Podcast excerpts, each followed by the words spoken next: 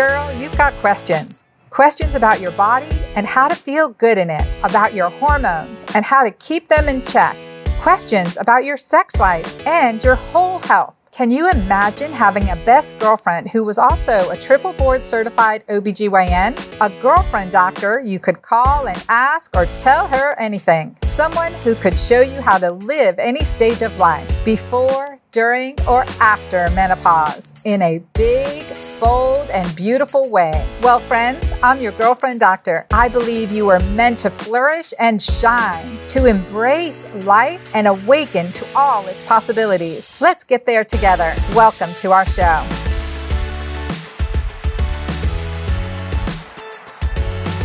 Welcome back to the Girlfriend Doctor. I am thrilled to be here with you all again today. I am loving our shows. I'm loving our interactions. I'm loving your questions. And I want to thank you for writing in. We have been getting so many questions about breast health. You know, October is always Breast Health Awareness Month, as I like to call it.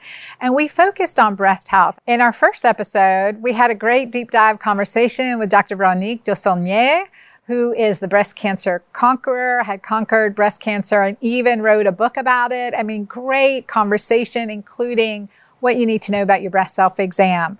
So, after that, our last episode, we talked about droopy breast and what do we need to do about it? How can we keep our breast healthy? What are proactive exercises we can do? And what about, you know, sexy breast wear and whether we've had breast surgery, mastectomy, or not.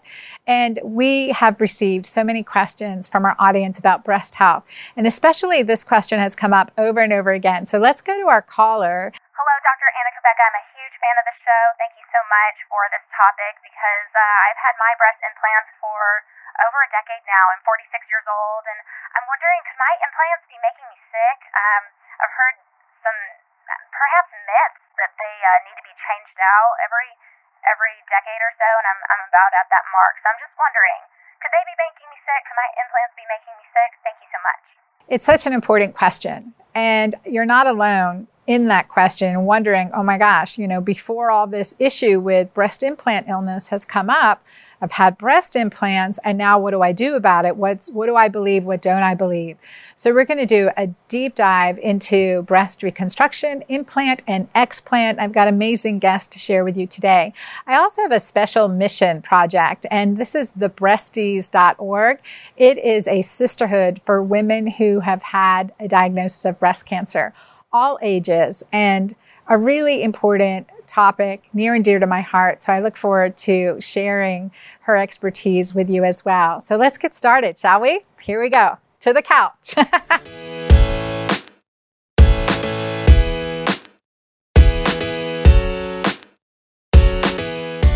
Well, welcome. I am on the couch to talk with one of my dearest girlfriends, Dr. Kyrin Dunston. Her and I go way back to our early OBGYN practices in Southeast Georgia and have just run this amazing parallel route in our lives. She is now a um, amazing integrative internationally renowned OBGYN doing online health and wellness, focusing right now in the midst of her menopause summit. So, hey, Kyrin, how are you? Welcome. I'm doing great. How are you, Anna? So glad to be here.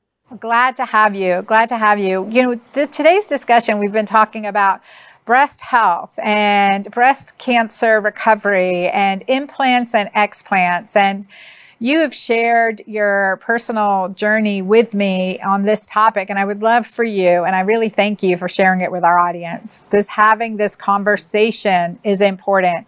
So, talking about your experience with breast implant illness. Yeah, it really is important. Um, you know, I came to breast implants late in life after I lost 100 pounds. I was previously a C, and I know there's no such thing in your world as TMI, so I just tell it like it is. I was previously a C cup, but then I lost 100 pounds and I was down to an A um, just because I had had actually a breast reduction when I was obese because I had so much neck and shoulder and back pain. Didn't know at that time that I had fibromyalgia, but I did. Then after I healed myself from that and I lost all that weight, I had no breasts and I didn't feel like myself. And so I had implants placed. Big mistake. I did okay for a while, but then at some point I started having health problems and my health had been the best of my life. And so when I did, I consulted an environmental doctor, actually Dr. Will, William Rea right there in Dallas. And he actually immediately said, I think it's the implants. And he tested me for sensitivity to silicone. And so kind of right there is when I made the decision to have them out.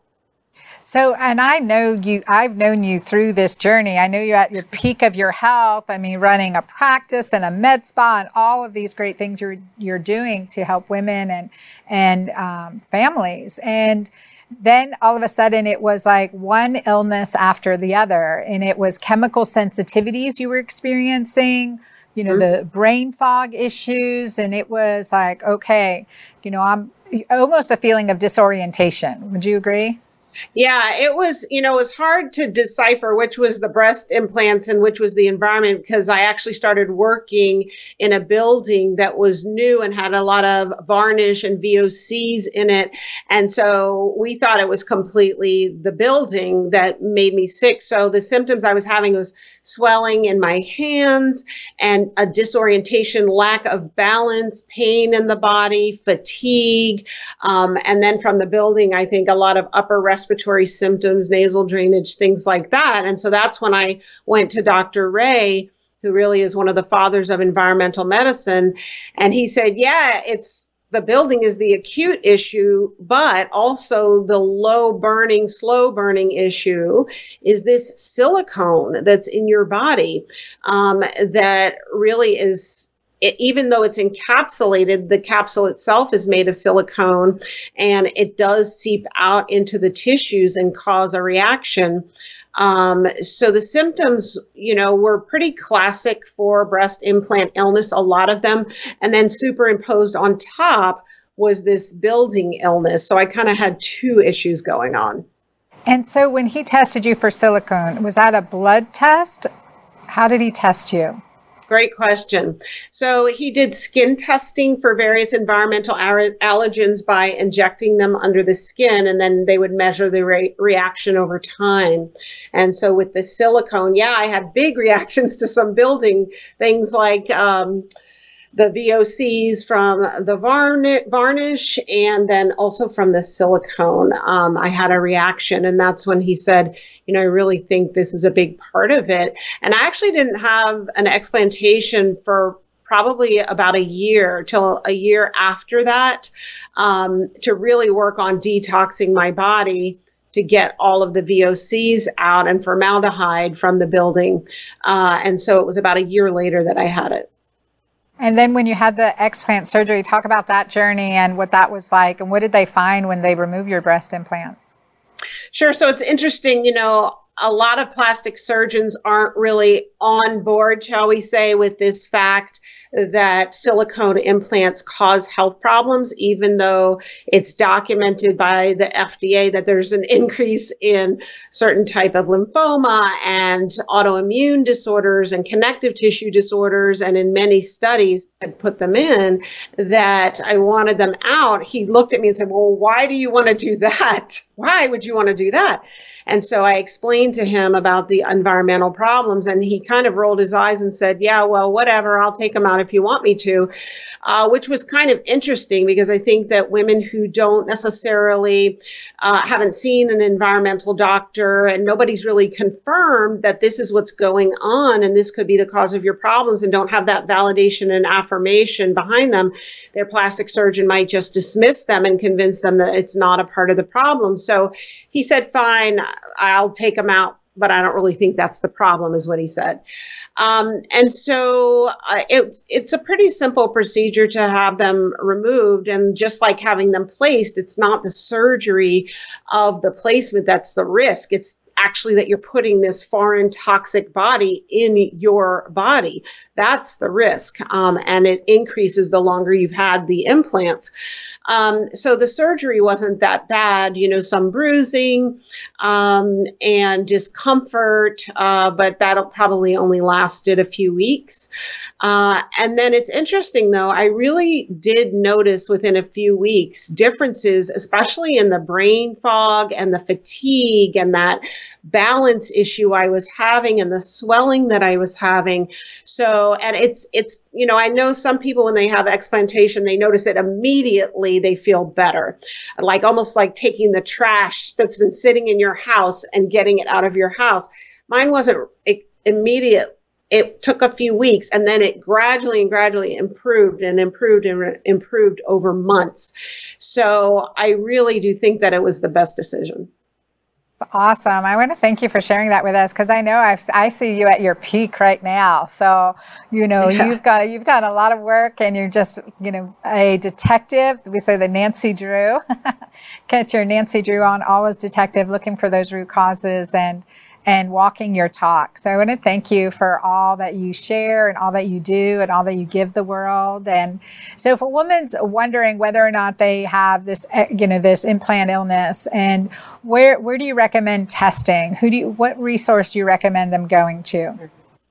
I think consulting with an environmental physician is the best option because they're really trained in the science of what in your environment is making your body toxic, and that includes the environment inside your skin.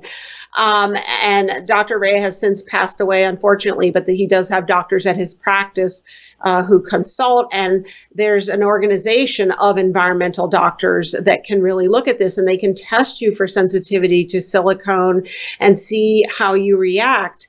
Uh, so that would be what I would recommend, but also most functional medicine, metabolic specialists like I'm trained in, um, can know that this is a problem. I had a patient come to me. Um, she was about 28 and she had had breast implants placed a few years prior and she was having all kinds of symptoms like we're talking about. So she was having pain, she was having these chronic headaches. Her memory really had decreased, her short term memory, even in her 20s.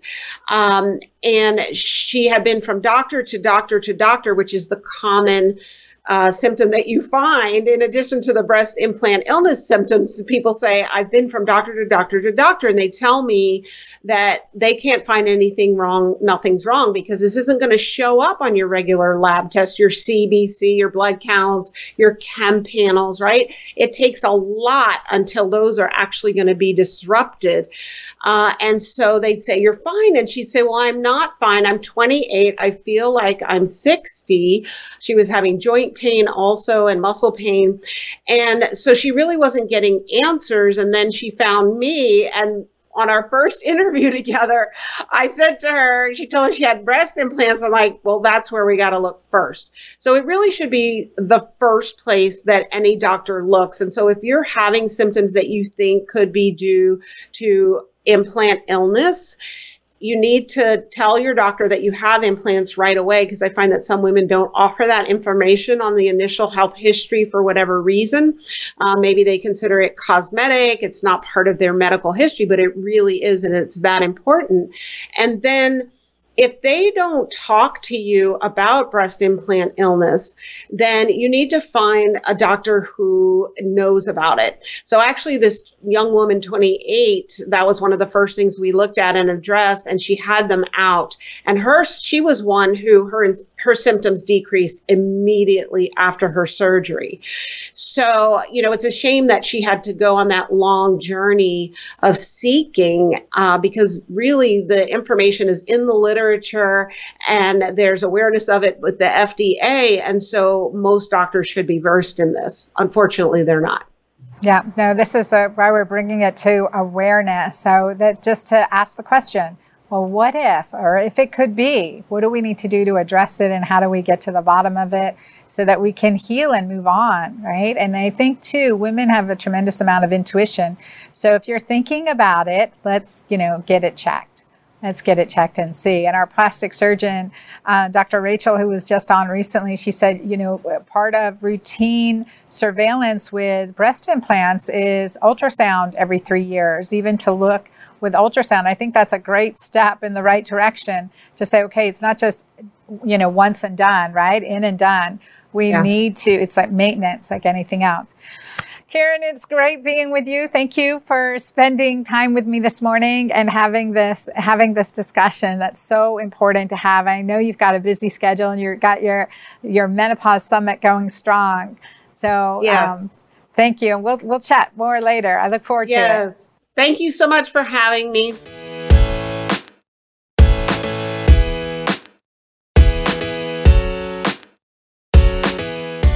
Welcome back. I'm so excited to have Sierra Haley. She is a 26 year old stage three triple negative breast cancer survivor. Yes, you heard that right. 26 years old. She works as a registered nurse in Dallas, Texas, and she's a co ambassador of the local Dallas Fort Worth chapter of an amazing organization called the Breasties, which is a nonprofit organization dedicated to supporting those affected by breast and other reproductive cancers through community and friendship and openness, right? So we're having a great conversation. Welcome, Sierra. Welcome to the Girlfriend Doctor Show. Thank you. Thank you, Dr. Anna. It's great to be here. Well, I want to thank you for coming and also for being so open. I think that's what you said. You joined the Breasties because people aren't afraid to talk about anything. Yes. So when you're diagnosed with breast cancer so young, um, it's just you you ultimately feel alone, and the mission of the Breasties is that no one feels alone. So um, when I discovered them, I met someone, another uh, young breast cancer survivor in the treatment center where I was at. And um, through her, through Instagram, I um, found the breasties. And so it's been great. Um, you know, they're willing to talk about the things that people don't want to talk about, you know, sexual health, which is one of your specialties.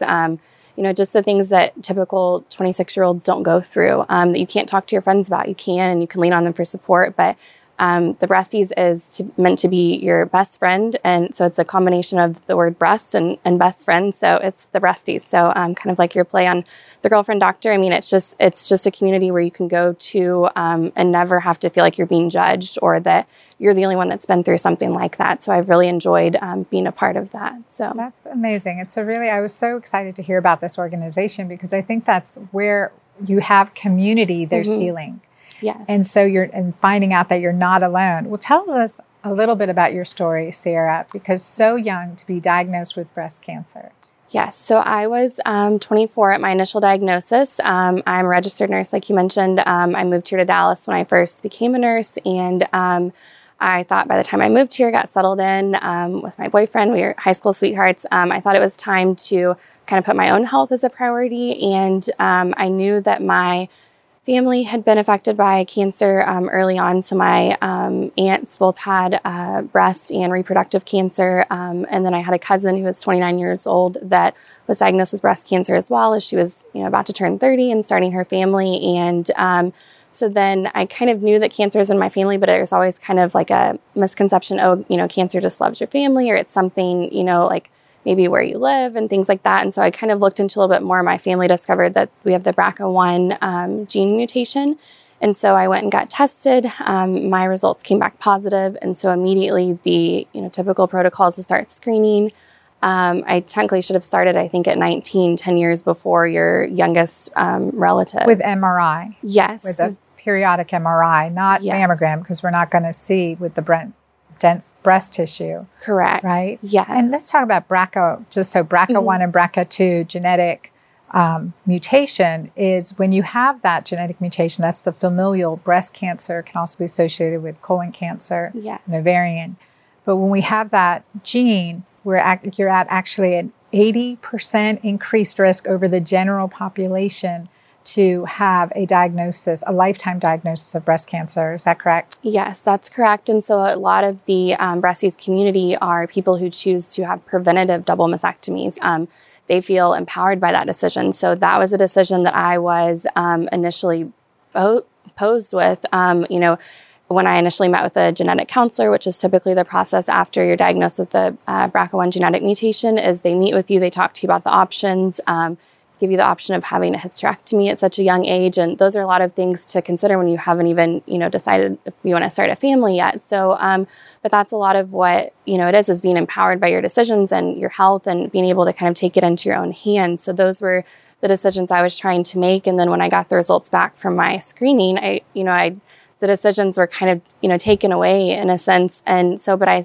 i still feel like i got to make those decisions. I got to Um, I went through fertility uh, preservation, so I did two rounds of that. Um, so that's also like yeah, um, egg preservation. So you had yes, uh, cryo. You have cryotherapy Yes. for the eggs. Yeah. yes. Um, so that was a big decision to make. I mean, it was my first procedure um, that I'd ever had, so it was And a at lot. what age were you diagnosed? 24 years old. 24. And so, in order to do that, just for our audience, to you're injected with high levels of hormone. Yes. And here you have this breast cancer diagnosis, and we're Mm-hmm. injecting with high levels of hormone so that we can, you know, essentially uh, you know, retrieve eggs from your ovaries Mm-hmm. and save them for when you're ready for them. Yes. Um, and since my breast cancer was triple negative, meaning that it does not respond to any of the hormone receptors, um, my oncologist didn't feel like that was that much of a risk, but I was given a timeline. So um, I was diagnosed in November of 2018. And by the end of the year, it was, you know, we need to start chemotherapy. So um, the timeline was a little skewed, but I started January 4th. So we got to go celebrate New Year's and, you know, say this is going to be a good year. We're going to, you know, move on from this. So we did that. Um, and then I started, I had, um, you know, after the fertility preservation, which sometimes is a, a diagnosis in itself, infertility, um, you know, I then started, um, I did 16 rounds of chemotherapy. So I did um, adriamycin, um, they call it the red, red devil. Um, it, so it's, it's infusing in red. Um, and then I had Cytoxan, um, Taxol. My oncologist also um, added in carboplatin. So it was just kind of all of these things. And then I met also with a dietitian beforehand to see what you could do, you know, to completely maximize the effects of these medications and make sure that also you're, you know, putting your health first um, and see what you can do there. And so I met with them. Um, and then I underwent a double mastectomy um, and I had tissue expanders um, in place. And then um, after my surgical pathology, it I initially was diagnosed in my right breast and it moved uh, cross lymphatic and to my uh, left sided lymph nodes um, while I was undergoing all this grueling chemotherapy. Oh and goodness, yeah. yeah, so um, so then I started radiation treatments. Uh, those were daily, so 33 rounds of, of radiation. Radiation locally to Yes, to- chest and Yes, and then also Axilla. the axilla, and then um, and the, Clavicle. the upper clavicle um, lymph nodes as well. And then um, so I had that. You have to hold your breath, and it's kind of it's it was like a therapy in a way. You know, you get to sit there with your thoughts for for thirty minutes a day, and so um, it was it was a lot just going every day for daily appointments, but um, made it through that, and then had the um, final round had um, of my reconstruction surgery. So it's kind of nice. They do it with a plastic surgeon. They do um, fat grafting, which is essentially, you know, one positive thing I feel like I got out of it was liposuction at the time of the reconstruction surgery, if there's a positive way to look at it. But um, so that, and then I ended up doing six months of an oral chemotherapy. Um, my oncologist really felt like it would help to reduce my risk of a reoccurrence. So I finished that in June of this year, and here I am. And here you are, looking Yeah. healthy and radiant and beautiful. And um, Yeah. what were some of the physical consequences of the chemotherapy and radiation experience? Yeah. Um, so mainly, I feel like you know, I I was you know blessed enough to not have to experience um, nausea. They give a lot of antiemetics before um, anti-nausea medications. So I always had, and they give steroids. So I always had a really increased appetite afterwards. Um, I know with the chemotherapy treatments, a lot of um, people get nauseous, and so they're not able to eat. And my main thing was I, I gained weight, um, but then I also lost a lot of muscle. And then your hormones are affected. Um, I was thrown into menopause at 24 years old, um, right immediately after the I completed the fertility treatments, and so um, you know there's a lot of things that you don't really aren't able to speak to your regular doctors about. They're kind of mentioned at the very last or given to you in paperwork, you know, about your sexual health, your mental health, and you know those things are all um, something that are important to your overall health. And uh, I just feel like they weren't they, it wasn't the first thing that we talked about. You know, obviously, we want to make sure that someone's healthy physically and you know based on their their surgical results and everything. But you know, those things are also important factors that sometimes are overlooked in cancer care. Now, have your um, have you started your periods back? I I have um, yes. So uh, two months ago, I did. So yes, Yay! yeah, yes. So um, And celebrate. Yeah, so two months ago, um, started using um, organic tampons since then, and so you know just things like that to to try to to help. I know um, you know it's really big go- having a breast cancer diagnosis to use like non-toxic products, mm-hmm. um, you know, all natural. So, um, you know, just trying to make changes like that. But um, yeah, so I did, and it was kind of a shock. I'm like, okay, I'm 26, I'm having a menstrual cycle, but like, what do I do now? so, um, it's it was different, um, but it, it's something that I'm thankful for, and you know, hopefully, it just means that in different ways I'm able to to kind of move on. And so, yeah. Mm-hmm. Um, and and Sierra, you said you had your high school sweetheart and you've been together, you told yes. me before we started recording for 10 years. Now, yes. how has this experience grown you as a woman and in relationship and how has that affected you?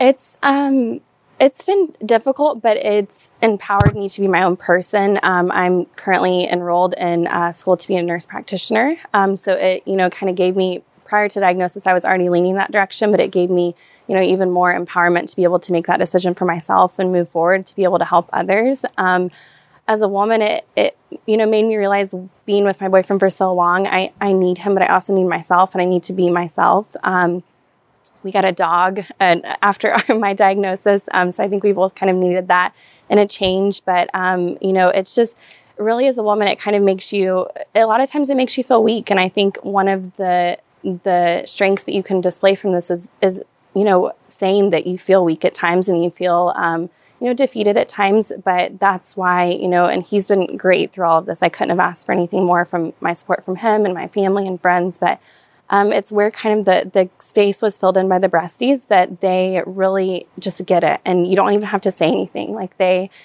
um, just sit there and you just listen and. Um, they do what's called a circle time. So, kind of like this, but on a larger scale. And um, they just listen and they just get it. And so, you don't have to feel like um, like anything that you've gone through is is um, that you're alone in it. Even if they weren't there, they they get it and they know. And so um, it's been really great to have them. And so I think that it's something um, that that's important for anyone that's been affected by breast or reproductive cancer to know that they're here. It's a social media um, uh, outlet that you can go to. Um, they're here to support you. They offer grants um, annually for those affected by breast and reproductive cancer. Um, anyone can be a breastie. Uh, we hope that you, Dr. Anna, will become a breastie. Um, absolutely, absolutely. so uh, yeah, so there's it's, so much we're going to do together, Sierra. Yes, there really is. Yeah. I, I, know that this is an incredible mission. I think what mm.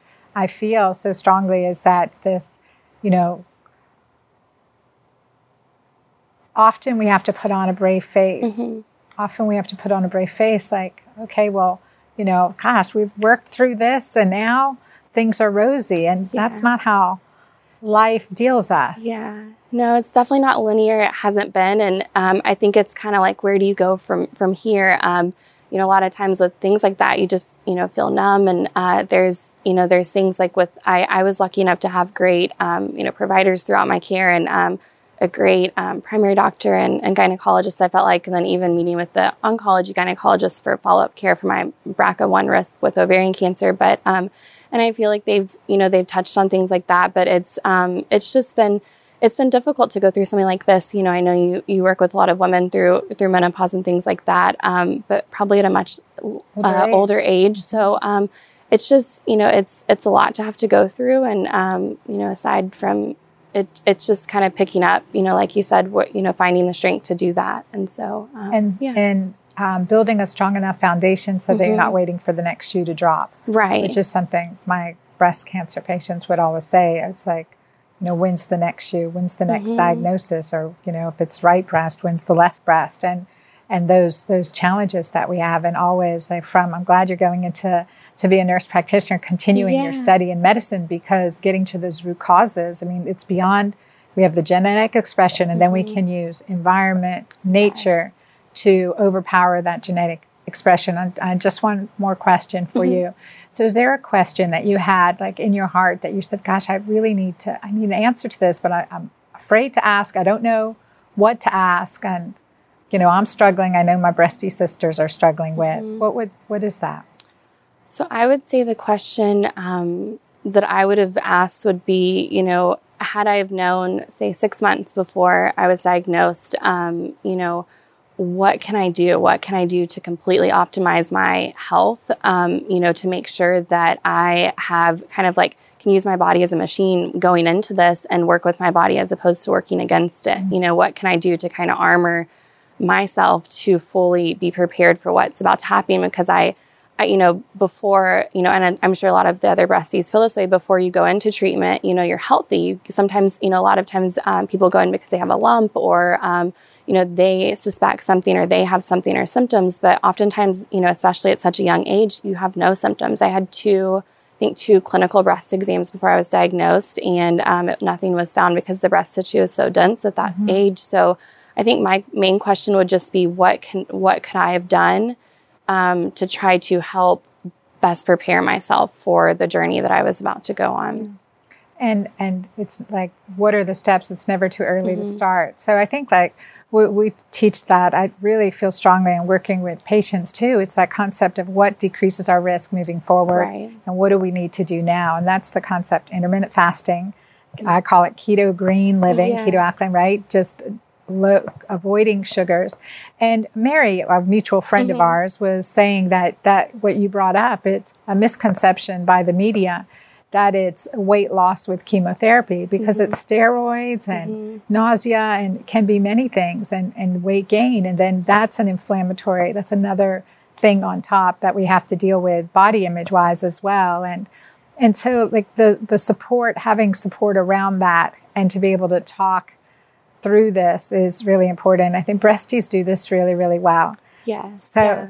I'm so glad. I'm glad you're here. We're going to have more conversations and um, address these issues. And I'm glad you guys are doing this. So, for our audience, the Breasties is this nonprofit organization. It's at thebreasties.org. And it is, check it out, refer to friends and let people know about this organization, just supporting sisters, supporting sisters through this journey. And I thank you. I thank you, Sierra, for being here today with thank me. You.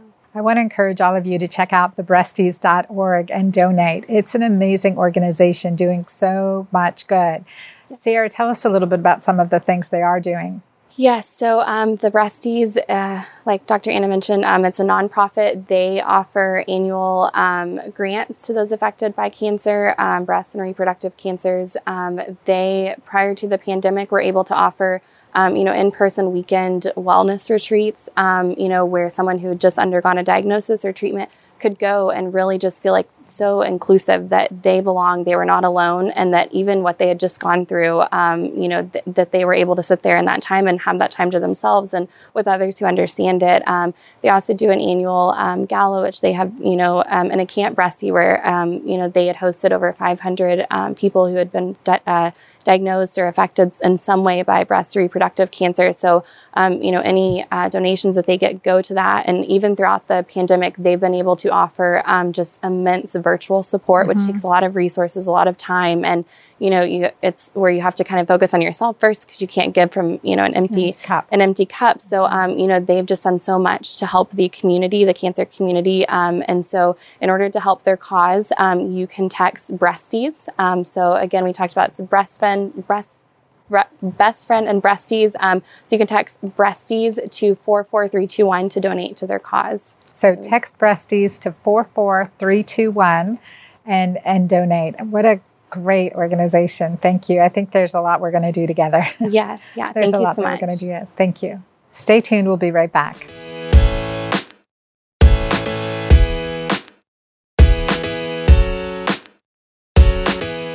Welcome back, everyone. Now we're going to switch to talking about implants and explants. And today, my guest is Dr. Rachel Walker. She is a Dallas plastic surgeon and owner of the Plastic Surgery Center of Dallas.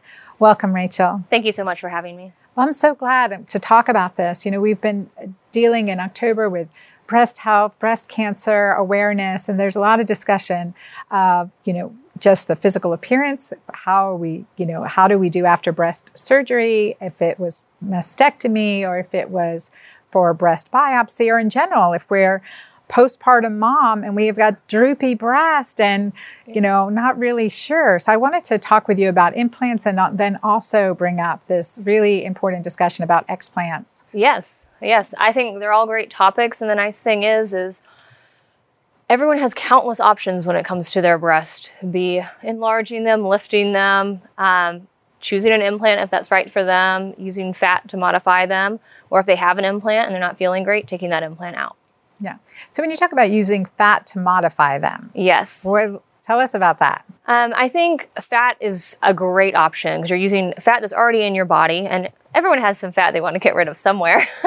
Oh yeah. um, and then enhancing the breast shape. What it can't do is it can't increase. You can't take someone from an A cup to a D cup. You can add some subtle fullness. It's great for breast cancer deformities. If someone has a lumpectomy and has a little divot remaining, fat is a great option there because maybe someone doesn't want an implant.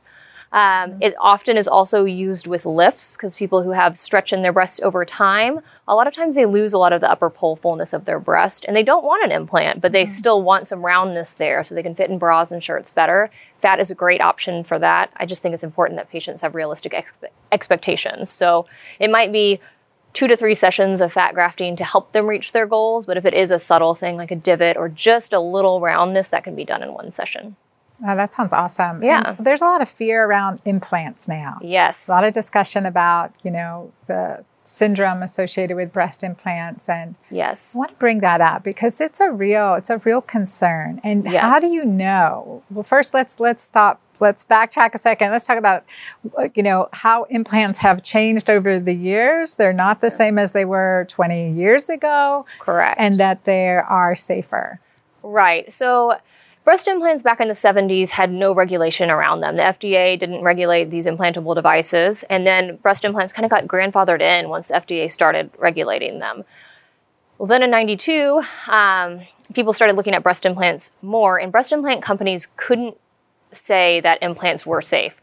There was no proof that they weren't safe, but they ended up in the 90s withdrawing implants off the market for cosmetic purposes. Gel implants were still used in breast cancer patients for reconstruction, but they weren't able to be used in a breast augmentation patient. And that allowed these implant companies to do a whole bunch of studies like, is there a higher risk of autoimmune disorders or any type of disorder with the mm-hmm. implant? Mm-hmm. Ultimately, these studies came back and showed that breast implants had no correlation with autoimmune disease, and they were put back in the market in 2006. And ever since, they've been trying to keep up with the science and make tracking higher level. Um, and things had been going great, but then breast in- implant illness came up. And there's a lot of women out there who have these really nebulous constellation of sim- symptoms fatigue, hair loss, low energy levels, sleeplessness, too much sleep. Uh, they're not feeling like themselves, uh, and they have breast implants. And so, right now, the plastic surgery societies are really trying to work on finding good data. Are there things that make people more susceptible? Is it a genetic marker? Is it something in their health history that maybe we could have picked up on and said, you're at higher risk of breast implant illness? Because if you look at most of the data, 95 to 98% of people with implants are healthy, happy, and happy with their choice. And if they mm-hmm. choose to get them removed, it might just be that they want smaller breast. Mm-hmm. But then there's still a huge chunk of women out there that don't feel good. And we mm-hmm. need to find out why and what markers there are. Because unfortunately, right now, if you look at blood tests, they're stone cold normal. Their x rays are normal. All these lab studies are normal, which I can only imagine is incredibly frustrating for the patient. Um, is there an increase in Hashimoto's or autoimmune disease in these So, clients that have these symptoms?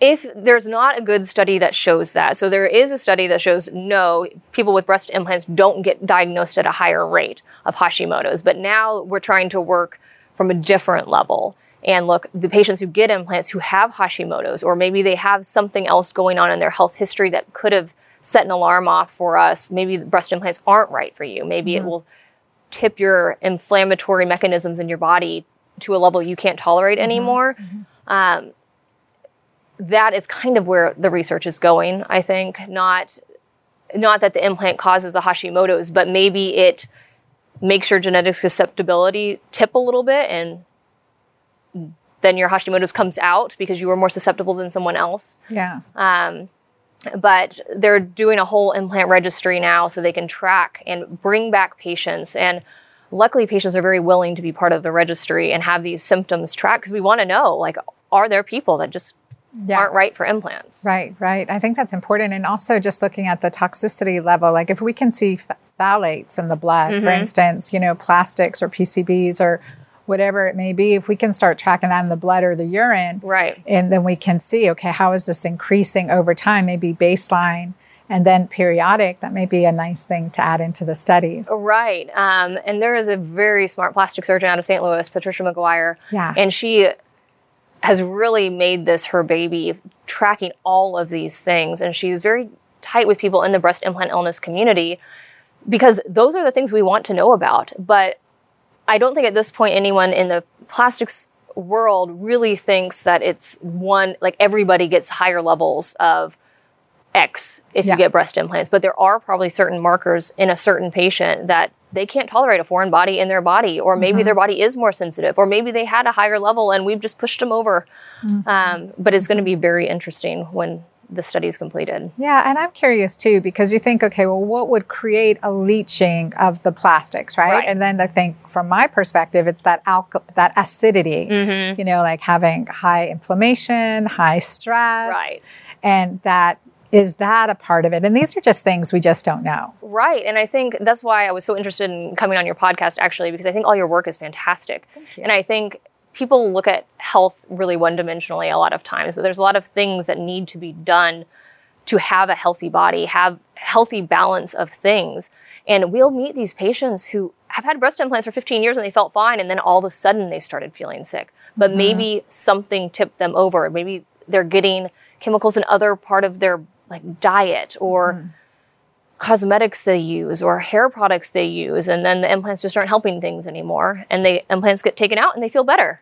But unfortunately right now we don't have enough research to always promise somebody. I can't tell them your implant's going to come out and you're going to feel great So let's talk about cos- cosmetically and too, like no shame in like saying our breasts are part of our femininity. We want to own, okay, the way they are. That's Yeah. amazing. I have four daughters. So, Yeah. you know, at, at all ages right now. And so I always get the questions, Mom, are mine different? Mine are different than others. One's different than the other. My daughters are going to kill me right now. You know, like what, what do we do about this? I'm like, just wait it out. Yes. Wait, stay healthy. Let's work on these things and you'll see it'll even out over time. And I think we had uh, a beautiful lady, uh, Dana Donofree, from um, AnaOno, who does the bras and just like non, non-binding bras, Yeah. even for women who have had implants or mastectomies. So I think that's the, there's, um, there's such a, um, uh, I would say image issue sometimes when you're dealing with the concept of inserting breast implants or having reductions. And Right. so, what type of counseling goes around that? I think it's really important that the patient is clear about their goals and is reminded that everybody's different. Everybody looks different. And breasts are sisters, not twins. There is no one who has two twin breasts. I like that. Um, and I think people get wound up in their own asymmetries and tend to just really focus in on something because they see their own body every day. And I always like to res- reassure my patients, like, you are normal because everyone is normal. There are people who have congenital disorders where one breast is tremendously bigger than the other and they can't wear bras, or people who have really large breasts and they get chest, back, and neck pain. And then there's, I mean, the garden variety breast augmentation patient who just wants to look different in clothes. I feel great doing that augmentation because they have made this decision. They don't mm-hmm. feel bad about themselves. They just made a conscious decision to change something about their body. It's their body. They get to do something with it. Um, but I get nervous when patients come in and they say, like, I feel abnormal or I feel like I would be better if this change was made because I feel like there's usually something else going on there. Um, or they're just being too hard on, on themselves. But I mean, I see hundreds of breasts a month. And I mean, they come in all shapes and mm-hmm. sizes, and they're all mm-hmm. glorious. All beautiful, exactly. I'm with you. All beautiful, you know, and, Yeah. and and I think it's important to embrace that, like Yeah. that, just our, you know, really to accept that because often, and you've seen it too, if it's it's the breast and then it's the abdomen and then it's the you know neck, it's the you know, I mean, it's Yeah. ankles. I mean, just one thing after the other, and and that's a challenge. And I know. I think one of my favorite phrases were that stretch marks are ti- tiger stripes. You earn them. There's so many people that beat up on themselves for things that happen with aging. Gravity works, aging happens. It's great to get older. But if you want to make well thought out decisions to change your appearance, more power to you. But I don't think you should sit there looking in the mirror just feeling bad because someone else has a better neck. Well, maybe you have better kneecaps. There you go. There you, you don't go. know. Yeah, I, I think like one of the programs I have is called Sexual CPR, and I say the ABCs of sexual CPR. Like you have ABCs of CPR. Yeah. So it's like accept accept yourself. Yes. Accept where you are right now. Like to feel sexy, just Yeah. accepting all your uniqueness, right? Your imperfections, perfectly imperfect. And that's a really big one. The B is be present. Yeah. And so, and then C is communicate. So I think it's too like saying, hey, you know, I, what we had on just uh, before you came on, Sierra from the Breasties, Yeah. and the concept of communicating with others. So You're like, you're not alone. Yes. You're not alone. And I love the comment look, your breasts are sisters, not identical twins. Yes, they are not. I love that. I love that. And so where do you feel like there's that line like someone is, you know, there there's that person who is is on that threshold, you're not sure like this is the right decision for them. How do you counsel and coach? So for me, it's important to have a long initial consultation with my patient. I don't believe in meeting my patient the day of surgery or anything like that because I want to, I want to hear about their goals because everyone's idea of beauty is different for one reason, and two, they need to have realistic expectations. Mm-hmm. Mm-hmm. Um, so one 25 year old could walk in my door and only need a breast augmentation to help her reach her goals and she'll be happy. The next 25 year old could walk into my door and maybe she needs a breast lift, even though she's never had kids, but she wants something changed with her breast, but she's not really sure how to get there. So mm-hmm. that's important. And then someone else might just be unhappy because they're unhappy about something else in their life and they think it's because of their breast and they just really haven't dove deep. Um, ASPS, one of the plastic surgery societies, just released a questionnaire that's kind of trying to help people really mentally think about breast augmentation more. Because I think there's a lot of people out there who just don't think cosmetic surgery is surgery, but it is surgery. You're going to sleep and you're making a surgical modification to your body. And breast augmentation is quick and generally like you can get it scheduled pretty quick. So I think some people look at it kind of like Botox, even though it's very different. And so if you make them sit down with a six page questionnaire about your goals and like these are the risks of breast surgery or these are the potential hurdles you might have to jump over or in 15 years you might have to have them replaced um, it makes it a more informed decision by the patient and i think just helps with the overall recovery process and selecting the right patient So you mentioned having them replaced. So let's Yeah. talk about this because this is one of those issues that like, oh my gosh, once you have them in, you never want to replace them or if you're going to have them out, just get them out. And then what does that look like if you don't choose to replace Right. them? So implants, there's this huge myth out there, and I don't know why it's still perpetuated that you have to get your implants replaced every 10 years. That's not true. But what is true is your implant warranty lasts 10 years. Ah, Um, so if you had a rupture prior to 10 years, most implant companies will pay for part of your surgery and get you new implants. Um, after 10 years, if your implants are just fine, keep them. And just check in with your plastic surgery surgeon regularly. The FDA now recommends every three years getting an ultrasound to make sure your shell's intact, which is nice because up until a, mo- a month ago, they recommended MRI, which was kind of difficult for patients to get. It was cost prohibitive. Um, the nice thing for me is if you think about 15 years, your implant should last you 15 years. You're going to be a little different place in your life. Maybe you want to go bigger. Maybe you want them out, which is a great question. What happens when I get them mm-hmm. out? If you pick an implant that fits your body size, which is different for everybody, what an 800cc implant looks on like on me versus someone who's six foot two is very different. Right. Versus an 800 on a five foot one person probably won't fit. Mm-hmm. But if you pick something body appropriate, the aging of the breast is not going to change that much. And so, presuming your breast ages well, which everybody's different, um, your breast is going to look pretty good with an implant out. It's just not going to be as full. But that's why push up bras are made if you want to change that. there you go. So removing the implant can still like you can still have a beautiful breast. beautiful breast. Um, I think mentally it can be tough in the first two weeks because there's some little divots and sometimes the breast will suck up a little bit and it will look a little deformed. But over time, that skin tissue envelope will shrink back up, kind of like a pregnant belly. And then the breast tissue will fluff out a little bit because over time, with compression on the breast tissue, it does get a little compressed. Uh, and once you take that implant out, it will fluff back out. So people are generally pretty surprised how pretty their breasts are. Um, and that's assuming you liked your breasts before augmentation, you just wanted them bigger. Mm-hmm. But if you have some of the other aging problems, like maybe you had a couple pregnancies with your implants and your breasts drooped a lot and fell off your implant, you're probably going to need something else if you want them up in a normal posture. More but of a lift more of a lift. Mm-hmm. And it's still a pretty breast mm-hmm. remaining. It is very rare someone needs an implant to have a classically pretty breast, but I'm glad to hear that. Yeah. That's great. That is good. And then if a woman does want to have her, like if she's worried about breast implant syndrome, yes. what should she do? So I think meeting with a plastic surgeon is first and foremost like get that conversation started because I think it's mentally stressful for one thinking something inside your body is poisoning you.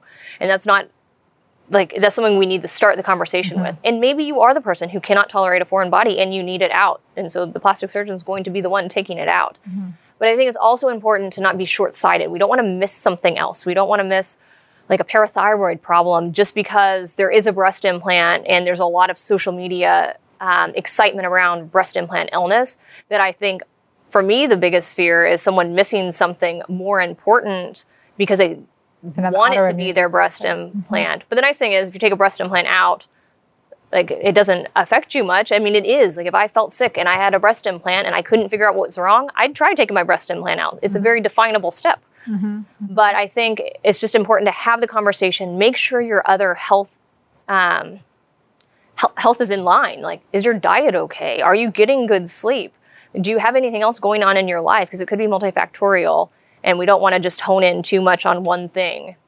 You've done a number of explant surgeries too. And yes. do you feel like, um, have you seen anything like mold issues or finding a rupture, like surprises when you've done it? I've never found mold. Um, I found problems with the capsule. So that's just a scar your body forms around the implant that can get thick and it can get thick from a variety of reasons. So maybe there was an infection at some point and your scar tissue just overformed. Mm-hmm. And that I think can cause inflammation because it's thick and it kind of tugs on your breast tissue. Mm-hmm. And taking that capsule out might relieve some of that. Mm-hmm. Um, lymphatic flow, right? Yes. So for the lymphatics. Yes. And then those ruptured implants, oftentimes I'll go in and find a ruptured implant that I didn't necessarily know was ruptured, but the patient wanted to change them out anyways or take them out, so we didn't have to get any further studies.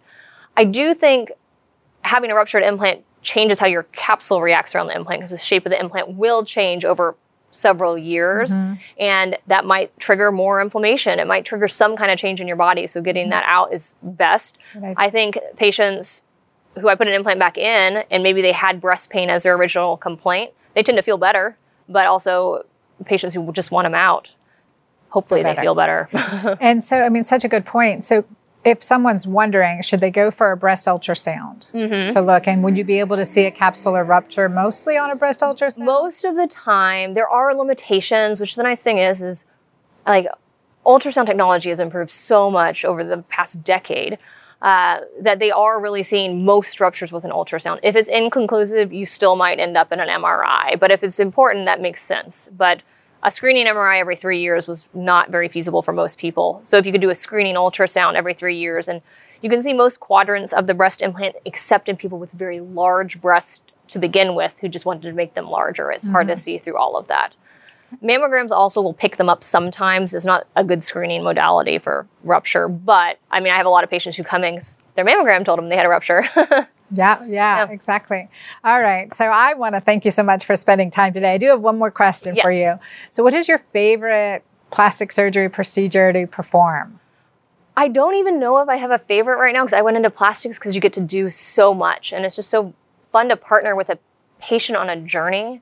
And I feel like my favorite is just getting to know the patient long term. So you meet them and join them on this journey for maybe subtle tweaks they want to make or just to get to know them. But um, I love mommy makeovers. I just think it's a fun journey to be on with a patient, and um, that's a little more straightforward and why patients come in for it. But it's all fun. It's all fun. Yeah. yeah. well, you're lovely. You're ah. lovely. I'd like you to be my plastic surgeon. So, so, much fun. So, Dr. Rachel Walker from Dallas Plastic Surgery Center, right here in Dallas. So, really a pleasure. Thank you for sharing Thank your information and time Thank you. with us today. It was a pleasure. well, we will be right back.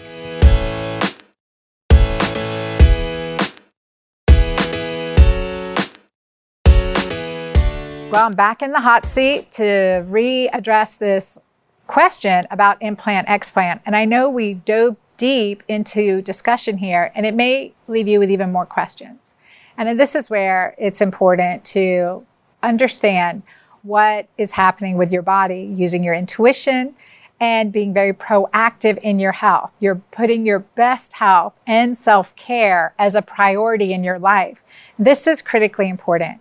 And whether you've had implants or not, whether you've had a diagnosis of breast cancer or not, you have a family history, all of us have to keep the healthiest temple of our spirit that we absolutely can. And it, it starts it starts from the ground up. And if you have questions, you know where to ask, right? I am here for you. So don't hesitate. Visit me, you know, at dranna.com, my website, on my show page. There's a place where you can type in a question and we can dig even deeper. At my dranna.com, the show notes for this episode are there with the resources and links to the breasties, to Dr. Rachel and Dr. Kyrin, and additional resources for you as well. So remember, I am here for you. It is about embracing your whole health, right? Nourishing your body, awakening to what is possible for you, and shining from the inside out and embracing, embracing your health, embracing loving relationships and connection. Those are the four pillars here at the Girlfriend Doctor that we build the foundation of whole health on. And remember, when you have your health, you have a million wishes. And when you don't have your health, you only have one wish, right? To have your health. So I want that for all of you. And as we enter this season of gratitude and giving, I want you to know that you are not alone. We're walking this journey together, and I am here for you. Till next time, see you soon.